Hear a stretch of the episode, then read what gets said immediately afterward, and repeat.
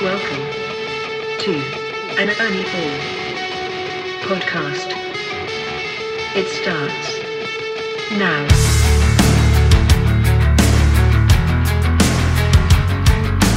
Hello, this is Evan Ball. Welcome to Striking a Chord, an Ernie Ball podcast. Today, we have James Valentine, guitarist of Maroon 5. I caught up with James at Conway Studios in LA, where he was working on some new material. We talk a lot about the story of Maroon 5 and their path to becoming one of the biggest bands on the planet. James offers up some advice for aspiring bands. We talk about the impact of The Voice and even get some brief reflections on playing the Super Bowl.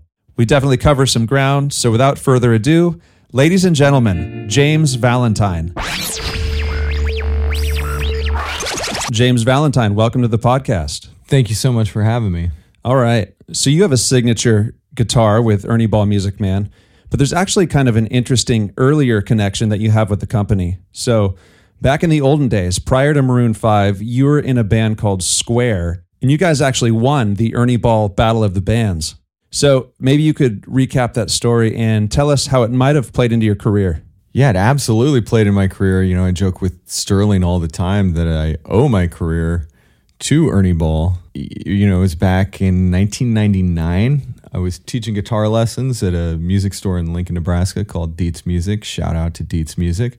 And one of my colleagues at the store, he entered our band into this Battle of the Bands competition. I probably wouldn't have even done it myself, but he said, "Oh no, you guys have to do this thing, you know." And so we did it, and we, you know, there was a local round, and then like a state round, a regional round. We kept on winning, which was amazing, and it was a surprise to us. And so when we made it to the finals, you know, part of the making it into the finals was winning airfare out to Los Angeles, and we said, you know, don't give us airfare. Just pay for our moving truck because we're going out there. We had already had plans to try to go out to LA to try and make it, to try and find a record deal. Like, I wasn't sure if this prompted it or if it was already in the works, or maybe it expedited it. It expedited it because we did have connection to one Nebraska native named Bob Marlette, who was a producer who was from Nebraska, but he was living out in Los Angeles, and he was starting to do some stuff. He had produced some Black Sabbath, and also the band Saliva. You know, he was known for a lot of heavy stuff, which was not us, but he had heard a demo of ours, and he was interested in recording us. So we said, okay, that's what we're going to do. We're going to move to LA. All the bands from Nebraska that you've ever heard of, they had kind of followed that trajectory. They had moved out to LA, like Matthew Sweet. If you remember him, great songwriter. He actually went to my same high school. And then, of course, the band 311, who are from Omaha, they moved out to LA to sort of find their record deal. So that's what we were trying to do. We were trying to real quick up on that. I just had a thought. Would it not be easier for a band to stay in a city that's less competitive, or do you think it is better for them to come out to LA? That's a really good question. And you know, immediately after we moved out to LA, we were questioning ourselves because right after we left, there was sort of the Saddle Creek, Omaha explosion of bands like Bright Eyes, Cursive, The Faint, which we had all, you know, come up playing shows with and stuff. And we were like, later, suckers, we're going to LA. And then all those bands blew up right after we moved out to LA. I think the answer to that question is different in 1999 than it was even in like maybe 2003, 2004 as the internet started coming into play. You know, I think we were still of the very old school mentality of like, no, you have to go to LA or New York to get noticed. And I think that started to change very soon after we left with the internet. And so today, you know, I don't think it really totally matters where you are. I think there still is a benefit to being part of a scene, wherever that is. Yeah. And we came out to LA, and I was lucky enough, this is skipping forward in the story, but I was lucky enough to find a scene that happened to be in Los Angeles of like-minded musicians, bands like Phantom Planet, Rilo Kiley, Rooney, Simon Dawes, which would become Dawes, you know, and so we found a cool little clique of musicians. Wherever you can find that, where you're playing shows, writing songs with other people and sort of mixing that all together. So we moved out to LA. We moved out to what we thought was Los Angeles. We rented a house in Anaheim, which we thought was LA. You want to be close to Disneyland, right? We wanted to be close. We were a mile from Disneyland. We could see the fireworks from Disneyland every night. Yeah. But because we ended up winning the finals that were here in Los Angeles. We won $25,000. So we used that to move out here. And so you already moved in when you actually played at the finals and won? We were in the process of moving in while we were playing the finals. Yeah, okay. We'd sort of dropped our stuff off at the house that we found, and then went to the finals, and then we won, and we took back the oversized check to the living room in Anaheim. And so that's what got us out. That's what got me out to LA. So Ernie Ball gave you guys a moving credit, basically. Come out. Yeah, and it brought us out here, and it was a magical time. Music is great because it's not a competition, so you rarely get that sort of feeling. Like it was like an Olympics type of moment. Like when we found out we won, we didn't think we were going to win. There was like a heavy band from Oklahoma called Lure, and I was sure they were going to win. But when the judges announced their name, that was another thing. All the judges there, it was hosted by Dweezil Zappa and Blue Saraceno, and there was like Duff McKagan was there. I think CeCe DeVille was there. Paul Gilbert was there. I got to meet Paul Gilbert. Wow, very guitar heavy here. It was very guitar heavy. So we were just completely starstruck. It was an awesome night. Yeah, yeah. Thanks to Ernie Ball. Yeah, that is great to hear.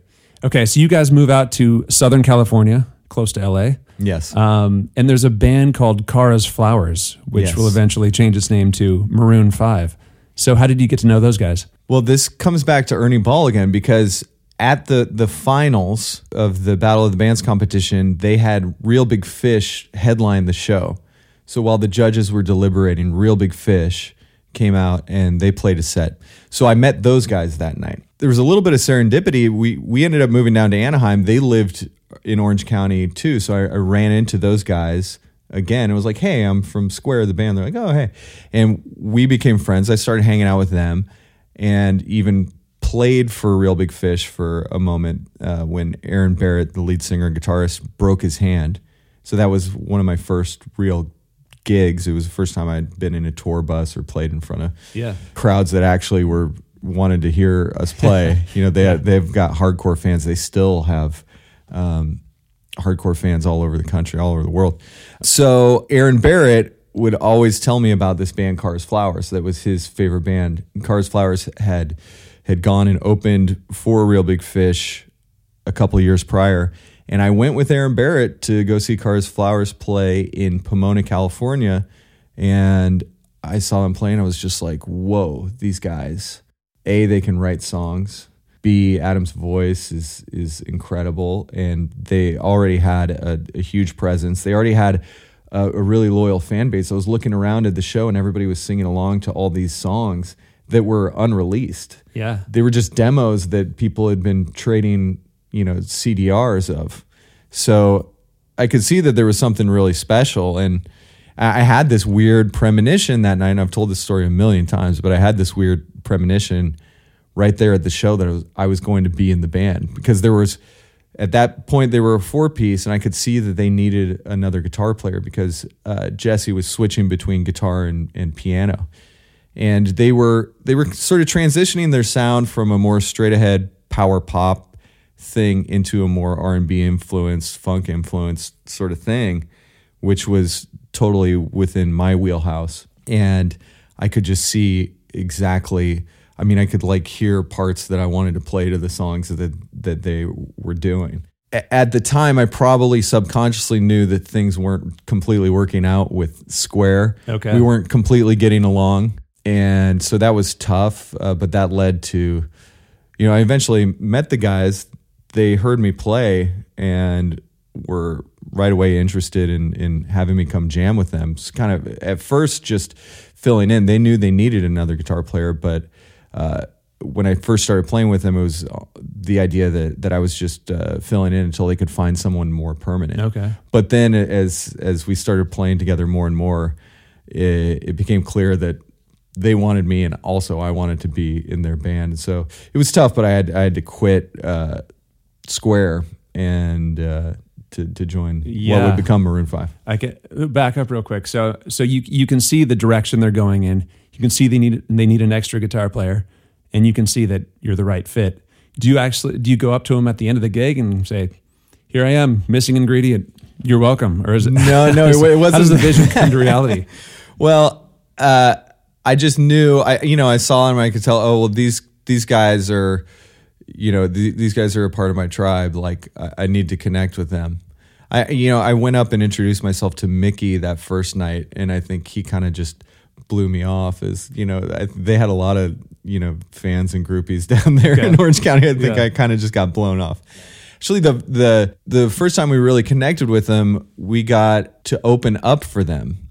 So Square actually opened up for Kara's Flowers at a place called the Chain Reaction in Anaheim, and that was the first time they saw me play. And because they were there for sound check, and so they heard us warming up, and right then, Jesse and Adam came up to the front and listened to the sound check, and were watching me, and I could tell right away that they got it. They had their eyes on you. Nice. That's awesome. So obviously an incredibly difficult decision for you to leave the band that you just went all in for, moved to California.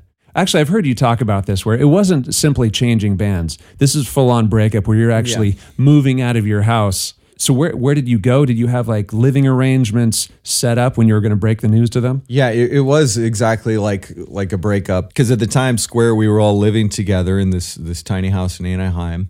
So when I broke the news to them the next morning, Jesse came down from LA with a U-Haul truck, and we moved all my shit out of the house with the other two members of the band just sort of sitting on the porch with their arms folded. It was actually pretty heavy. Did you move in with Kara's Flowers? Yeah, so then I moved in temporarily with Jesse. And moved right in with the new girlfriend. Straight in. And then moved into a house with Adam and Sam and a bunch of other people. It was a kind of a crazy party house, but not Anaheim at this point, right? No, this was up in Los Angeles, up in Los Feliz, where I've lived ever since. And in that house, we started rehearsing.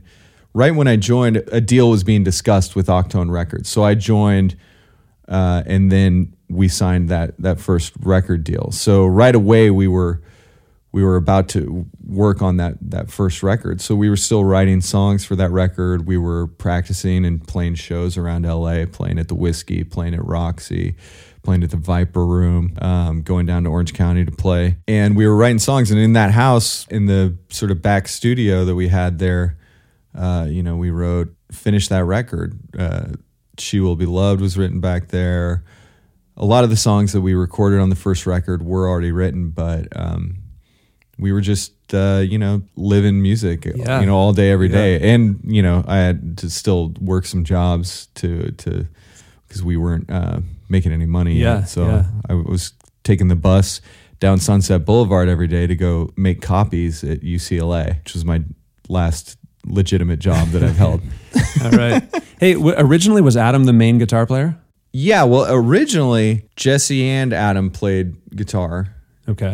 And Adam was more of the lead guitarist. He's a great guitar player. Mm-hmm. I mean, I think enough people know that now. I think for a long time people didn't know that. But as we started transitioning the sound, he wanted to focus more on vocals. So as the songs sort of vocally became more challenging, he couldn't really lay down a lot of those parts. And at the same time, Jesse was playing more and more keyboards because the sound was headed that way. But when you come in, it's not automatic. We remove his guitar. He's now a guitarless frontman. In those early days when there were five of us on stage, usually maybe about half and half where we were both playing guitar. Okay, so sometimes he would remove his guitar and he's just a front man with moves and a mic up front. Exactly. Okay. Yeah. So it was about a half and half back then. Okay, so you guys changed your name to Maroon 5 because maroon was everybody's favorite color, and there were five of you. And then what happens?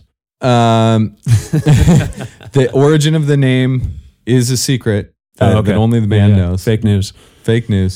But yeah, the 5 was added because it turns out there was another band called Maroon. So I can divulge that. I think that happened to Blink 182 too. Yeah, that's and Matchbox 20, Dinosaur Jr. Common event. Band names are hard to come up with, right? Like usernames, you just kind of add numbers at the end. Exactly. Yeah. So that was the beginning of Maroon 5. When I joined, we were Kara's Flowers for about 2 weeks before we actually changed the name. Yeah. All right, let's take a quick break, then we'll get back into the Maroon 5 story. Have you heard about Ernie Ball's new Slinky sets? Introducing Primo Slinky, Ultra Slinky, Mega Slinky, Burly Slinky, and Mammoth Slinky electric guitar strings. Find your perfect gauge. Maybe it's Primo Slinky with a 9.5 on the high E and a 44 on the low E.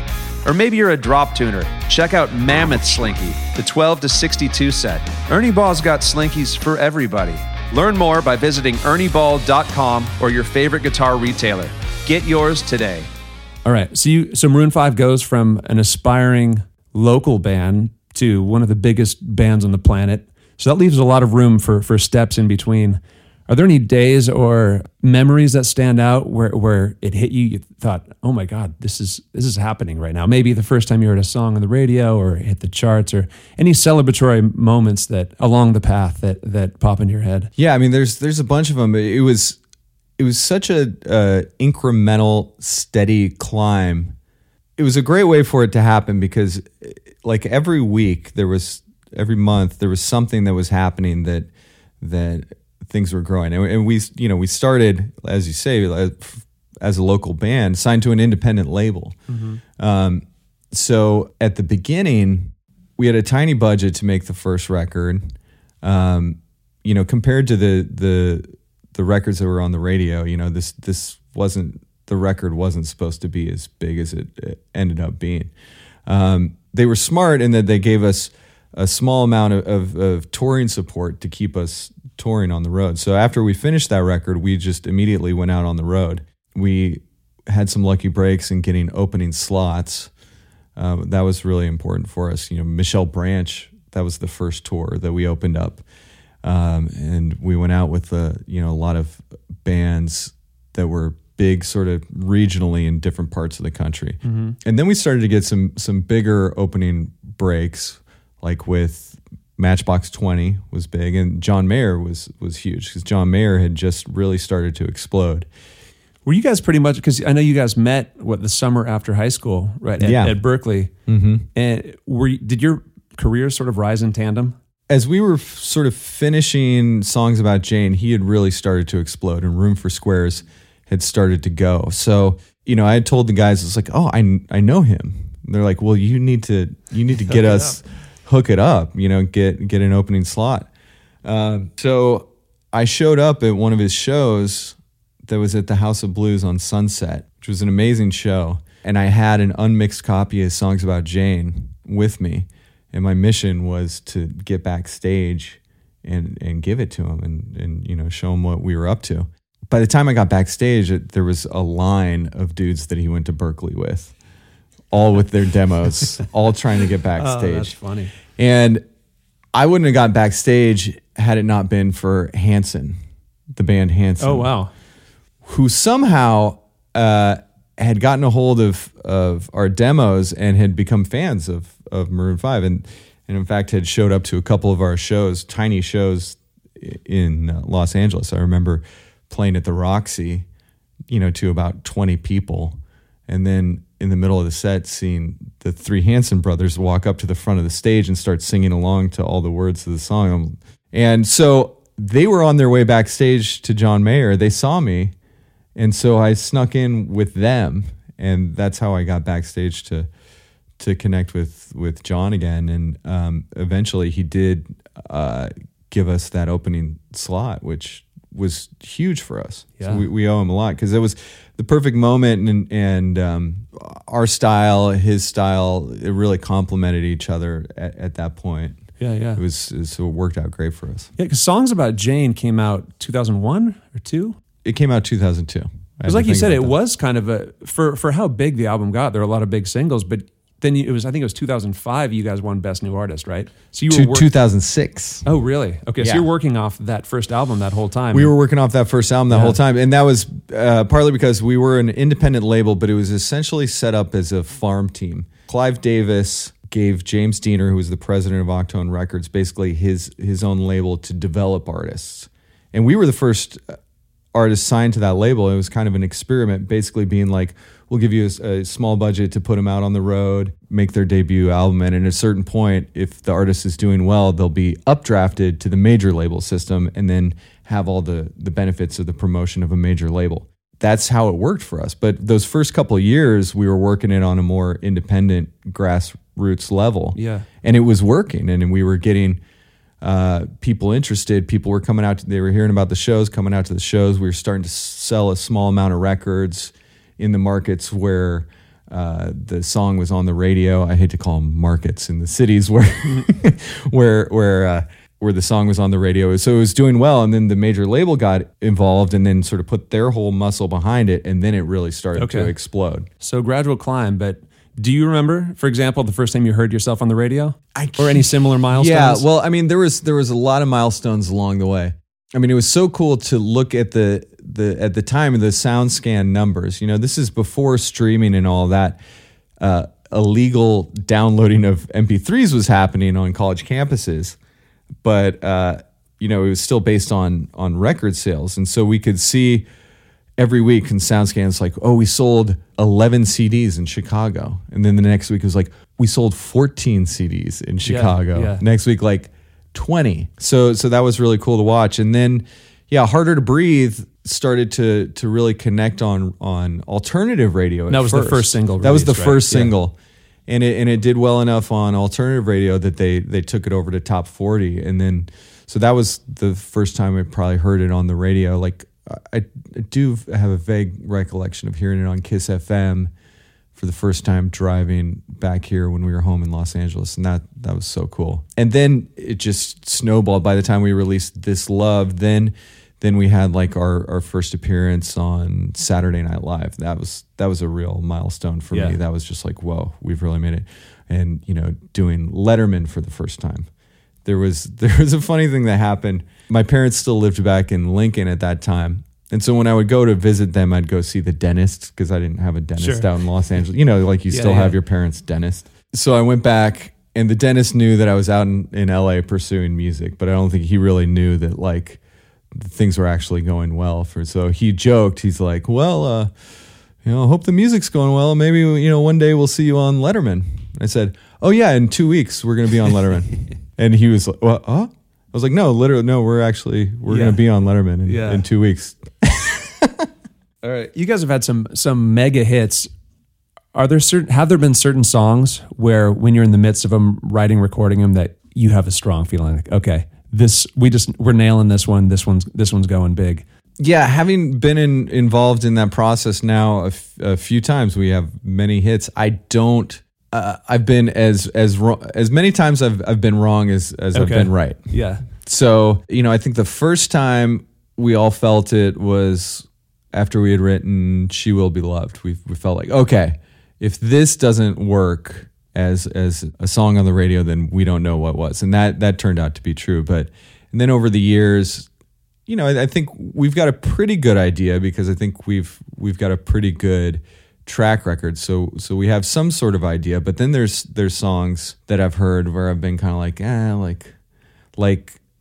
Girls Like You, which is definitely huge, one of our biggest songs ever.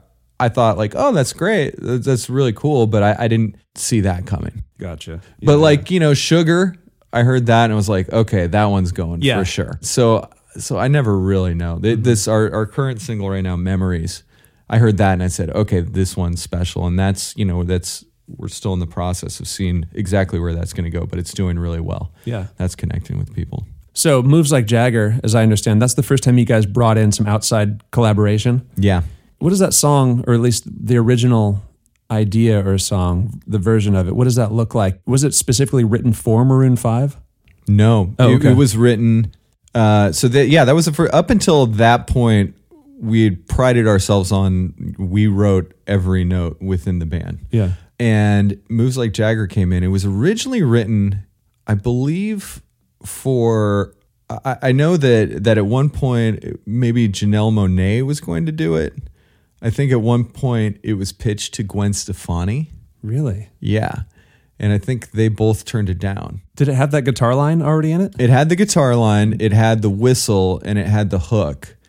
But I don't think the verse lyrics were written. There was like an early, you know, sometimes with demos, there'll just be nonsense sort of lyrics attached to melodies. Okay. There was some version of it that just kind of had nonsense words. And it was at a time, it was our third record. We had put out a couple singles that hadn't done that well. And so we knew that we needed to do something different. Mm-hmm. And Adam had recently gone in and sung on a collaboration with Gym Class Heroes that was produced by Benny Blanco, who also worked on Moves Like Jagger. And so in that session, Benny played Adam Moves Like Jagger. And it was one of those times where he said, well, this is crazy enough to maybe work. It was definitely a 180 for us in terms of our sound. We hadn't really gone into that electro-pop sort of top 40 glossy sound. Yeah. The guitar line still sounds like it could be yours, though. But the guitar line, yeah, that was kind of one of the through lines. I don't know if we would have been able to make that transition if it didn't really have that element. Yeah, because yeah. I think if you talk about stylistically what makes something Maroon 5, because all the time I hear things, oh, it sounds like Maroon 5. I'm always curious as to what that means. And I think one of the things that you could say is like that clean, funky. Yeah, I think your guitar sort of, playing a lot. Yeah. That's, a minory sort of funk guitar sort of riff. I think that's what makes a Maroon song sound like Maroon. So yeah, it seemed like a good sort of risk to take at that point, and it definitely paid off. Mm-hmm. Was the impetus to have it released? Was that the first season of The Voice? It was the first season of The Voice. That the timing of all that also came together to benefit the band greatly, because when Adam signed up for The Voice, we didn't know that it was going to be the success that it was either. Yeah. You know, for a while I was thinking like, oh, this is the end of the band. You know, like he's going on an American Idol show. Like mm-hmm. this, it seemed the idea at the beginning seemed so corny to me. Like it sounded more detrimental to the band than the upside. Yeah, we didn't. I don't think anybody really understood what it was going to be, and it was kind of just like, well, yeah, go do it. I mean, it's a good paycheck, but like it's certainly not going to help the band, you know, like it didn't seem who would have known. It's time consuming. You got to tour and record. Yeah, we're going to be able to tour less and you know, but it was just exactly the opposite. I think it allowed people to connect. At that point we had a lot of radio songs, a lot of songs that were out there, but I don't think people connected the singer with the song. I think the songs were more popular than the band itself. So I think with Adam being out there, beamed into everybody's living rooms every night, they connected his personality with the songs that they already knew. And then it just created demand for more songs. Yeah. And that coupled with the timing of Moves Like Jagger, which was this new sound for us, you know, we played that song for the first time on The Voice. It just created this whole second wave of success for us, which was great. That's awesome. Do you watch The Voice? No. I did watch the second season, and I got into it, and I was like, okay, I understand. I get I get this, but you know, my job is to listen to Adam's opinions, so I don't need to seek that out for entertainment. When you did watch it, since you've known him for so long and lived with him and toured with him forever, could you predict like who he's going to pick or what he was going to say or what bands he'd like or singers? Not really, no. But I did come away with not necessarily while I was watching it, but at one point I was called in to be a guest mentor.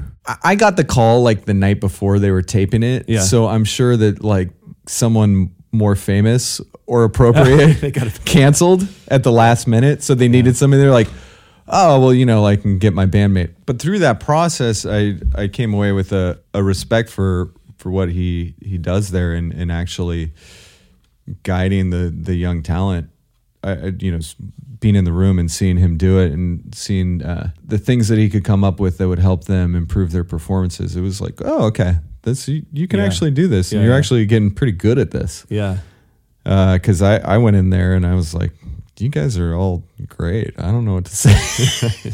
Like, that was amazing. Like, I couldn't do that. That's awesome. He's got, I don't know how many seasons under his belt, all of them until now. Yeah. How else has the band changed since The Voice? The shows got bigger. We were able to play less shows, but they were all bigger. But we were able to keep up a pretty steady pace of touring and making records during it. But I'm looking forward now that it's finally ended. I mean, at the beginning, I don't think anybody expected him to do 16 seasons. Yeah. Like, that's insane. Yeah. So I'm looking forward to seeing, I think we're going to be able to tour a little more extensively, which is great. I mean, it was also nice up until The Voice. We just said yes to everything, and we were so busy and constantly on the road. And during those times when he was taping, it was a complete break for us, or mostly. So that was nice. It kind of added some balance to all of our lives. Yeah. All right, now for the real juicy stuff. What kind of guitar do you play? BC Rich. No. I can't really picture that, actually. So I've been straight up Music Man now for, what year did we start that? I'm trying to think, 3 years ago? Four? 4 years ago, yeah. For 4 years. Yeah, it was such a cool process to design this guitar, and it's really 4 years later, it's the only guitar I've used live since we designed it, because I think we ticked all the boxes, so I haven't needed anything else. It gets you through your entire live show then? It gets me through the entire live show. I mean, wow. I have four guitars that I travel with, and the only reason I have four is because we have some songs we play in E flat and some we play in E. Mm. So I've got the E main and the backup, and the E flat main and the backup. I feel like I've seen you with that Trans Buttermilk the most. Is that your main guitar? That's the main one. Okay. Yeah, that's the main standard tuning guitar, and so that's the one that I play most often. And yeah, because I have those other ones as backups, but I don't really make it to them because the guitars are so well perfect. Made. I never... Yeah. Yeah. You play in that middle pickup position mostly? Yeah. I think the middle pickup is probably my main sound. Lately, I've been leaning more towards the neck pickup on the coil tap. Oh, okay. Yeah, when you hit the tone knob on that, then it splits the neck humbucker. Yeah. Yeah. I've been going a little bit more, I don't know, for some reason, that one for, like, say, moves like Jagger, for that clean, funky sort of Nile Rodgers. It's almost like a fourth position strat type of sound to me. It's different, but I love that sound. I'll go the bridge pickup for, like, the riffs, like on Harder to Breathe or something like that. You got that, like, Telly, it really cuts through. It's like a Telly style bridge pickup. Yeah. But yeah, the middle, like we were talking about, the Maroon 5 sound is that middle position. Tonally, it's got so much optionality, which is really cool. Yeah, and that's some of the feedback that I get back from it, that it can do everything. I love, I'll lurk around on Instagram and look at people, who tag me. Anytime, like, you tag me on Instagram with your Valentine guitar, you'll see me, like, pop up in your comments. Oh, cool. I love seeing that. Yeah. So I'll go around and see what people are doing with it. Yeah. It's been cool. I see it in, like, there's a lot of like worship bands that use it, who I think need to do a lot of different styles, like within. Oh, the versatility. Yeah. So I like seeing it in that, or like even like with cover bands, because like for a cover band gig, like, you could use that guitar for everything. Yeah. Yeah. And to see country guys use it and stuff too, because it obviously has its Telly roots. That's really cool. I love seeing it out in the wild. It's awesome. Yeah. All right, Super Bowl, about as big a gig as you could get. Yeah. It seems from the outside that it required inflicting a decent amount of pain on yourselves. Yes. Was it worth doing? Sure. Yeah, I mean, it was... Yeah, it was a lot. You know, at the end of the day, we played the Super Bowl. We can say we played the Super Bowl. You know, we've been so blessed, lucky in our careers, and had so many great opportunities. And that was like one of the last things that we hadn't done. So, So we've done it now. Yeah, but let's just say I'm glad it's over. Okay. That was a lot. That was a lot, but it was great. It got me off of Instagram and Twitter it got me off of social media for a while, man. Which was great. Yeah. It was a well-needed break. I would recommend to anyone, you know, just take a break. Just put it down for a while. Change your passwords and then give them to a friend and then don't let that friend. That's what I did. Because, you know, like I find myself like going on there all the time. I just recently got back on and my life has not improved at all. Then you just get into the news cycle and stuff. How do you deal with that? I mean, I guess can you just open Spotify and say, okay, yep, we got billions of streams, we're good. Clearly, we have lots of fans. I don't need to worry about this. Yeah, that's one way to deal with it. No, but you know, I think just with anything else, you just have to manage it, and the type of success that we've had doesn't come without a lot of criticism, let's say. Yeah. And I think we've always been pretty realistic about that, and you see that whether it's, you know, in movies, you know, if you're at this center of pop culture, you know, you're going to take some licks, and that's okay. Even on lower levels, anytime you put something out to the public, you kind of have to be ready. You have to be ready for whatever. Exactly. Yeah. And you just have to and that's okay. You know, our lives are so blessed that you know, it can't affect us that much, you know. We're doing fine. All right, what are you up to these days? We just released a new single, so we've just started to go out and promote that, and we're trying to work on a record that single will be a part of. So we've been here in Conway Studios, where we're coming to you today live. We've finished this first round of recording. We've tracked a few songs, but you know, we still have a lot of work to do on this record. So we'll still be continuing to write songs, compile songs, work on the songs we have. You know, it's the record making process today is so much more piecemeal than it used to be back in the day. Like in Songs About Jane, it's just like we moved into a studio for, you know, 4 months, and we made the record. We came out when the record was done. Now it's more like we'll record a song here, record a song there. Maybe a song's in progress and they'll send it to me and I'll record a guitar part in my house. It's like technology allows us to do all that. Yeah. How do you guys feel about releasing singles versus albums? Well, we still have a traditional record deal, and I love albums. I love collections of songs, but you know, in the streaming world, it really incentivizes just releasing singles. Yeah.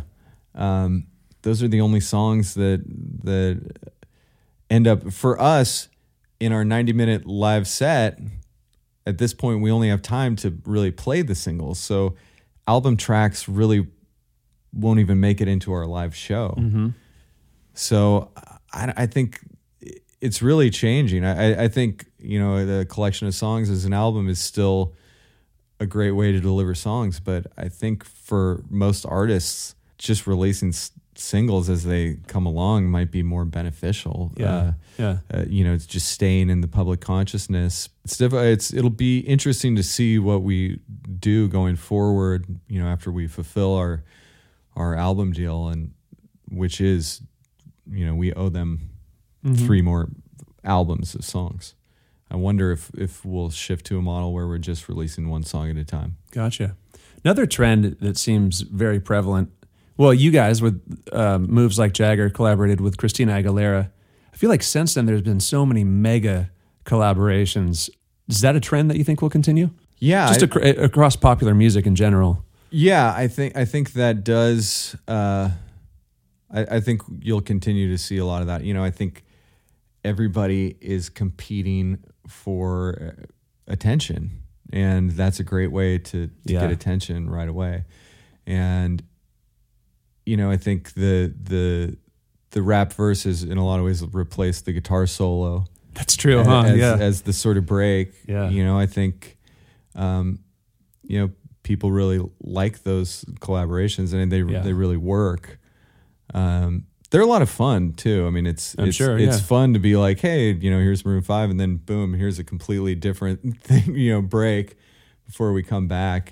They work really well. So I think there'll be lots more of those. What are the best and worst parts of your job? I feel so privileged to be able to play music for a living. That was my goal when I moved out to Los Angeles. It's really hard to really speak negatively about any aspect of it. I really have a dream job. So everything's the best. If there's one thing about touring at different points of our career, touring can be tough, being away from your friends and family and just for long amounts of time. And the older I get, it's also rough. Like international travels can be like rough. Yeah. Like jet lag is real. And there's no way to avoid it. That's the only negative thing that I can really think of. All right. Like, it's all great. I will not complain. Any advice for aspiring bands today that want to make it in the industry? Yeah. Well, the advice that I always tell young bands, artists, guitarists, singers is write every day. I think for me, I came into music, you know, I think my main goal, I was picturing more of a career as a session guitarist, and I really love playing guitar, coming up with parts. And when I joined the band, you know, with Adam and Jesse and Mickey, like they were really focused on songwriting and really sort of pulled me more in the direction of that, you know, that's the most important part of what we do. And so I'm always just telling younger artists, like, just write all the time, because the process of writing bad songs is how you get to learn how to write good songs. So I always challenge people, it's like, write a song every day. That's how you learn how to do it, is by doing it. And I think there's a lot of fear around that process in the beginning. So anything that you can do to sort of turn off your editing mind while you're creating and just allow yourself to create, I think that's the biggest benefit to anyone's musicianship.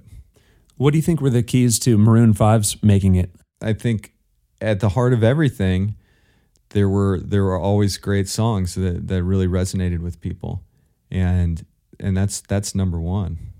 Work ethic too, or do you think? Work ethic, absolutely. All that other stuff, but there's, you know, there's a lot of musicians I know that are my friends that have worked really hard and had the songs and done everything else. So, you know, luck is a part of it too. And I, you know, as much as I'd love to we'd love to just take credit for everything that's happened, there's luck helps too, because there's a lot of great musicians out there. There's a lot of great talent out there, and there's just who knows, you know, it's some people just get some breaks. What are some of your other interests apart from music? Up until I was about 30, I really didn't have any other hobbies outside of music, but then I started playing tennis. I love tennis. I take like 2 tennis lessons every week. That's awesome. And I play in the league at my club. I just won the 4.5 men's doubles championship last weekend for the second year in a row. Wow. Did they know you only started when you were 30? Oh, yeah. I remind them all the time. Yeah. So I love that. But I'm also interested in meditation and doing Vipassana meditation retreats. Oh, okay. and working on that daily practice. Found that really beneficial. Okay. I'd recommend that to anyone. James Valentine, thanks for being on the podcast. Thanks for having me. Thanks again for tuning in to Striking a Chord, an Ernie Ball podcast. If you're not a subscriber, why not subscribe and stay apprised of new episodes? If you'd like to contact us, email strikingachord@ernieball.com.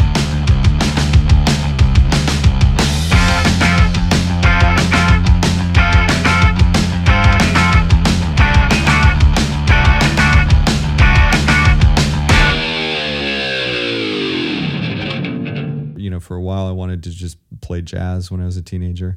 So you had one foot in the grunge rock scene and another in a more jazzy scene. Yeah, so I was kind of like really like a rock guitar player who knew some jazz licks, which kind of made me stand out in Lincoln, because there was like one other jazz guitar player in town. Yeah. Well, hey, the combination worked out for you. Yeah, yeah. So it ended up working out.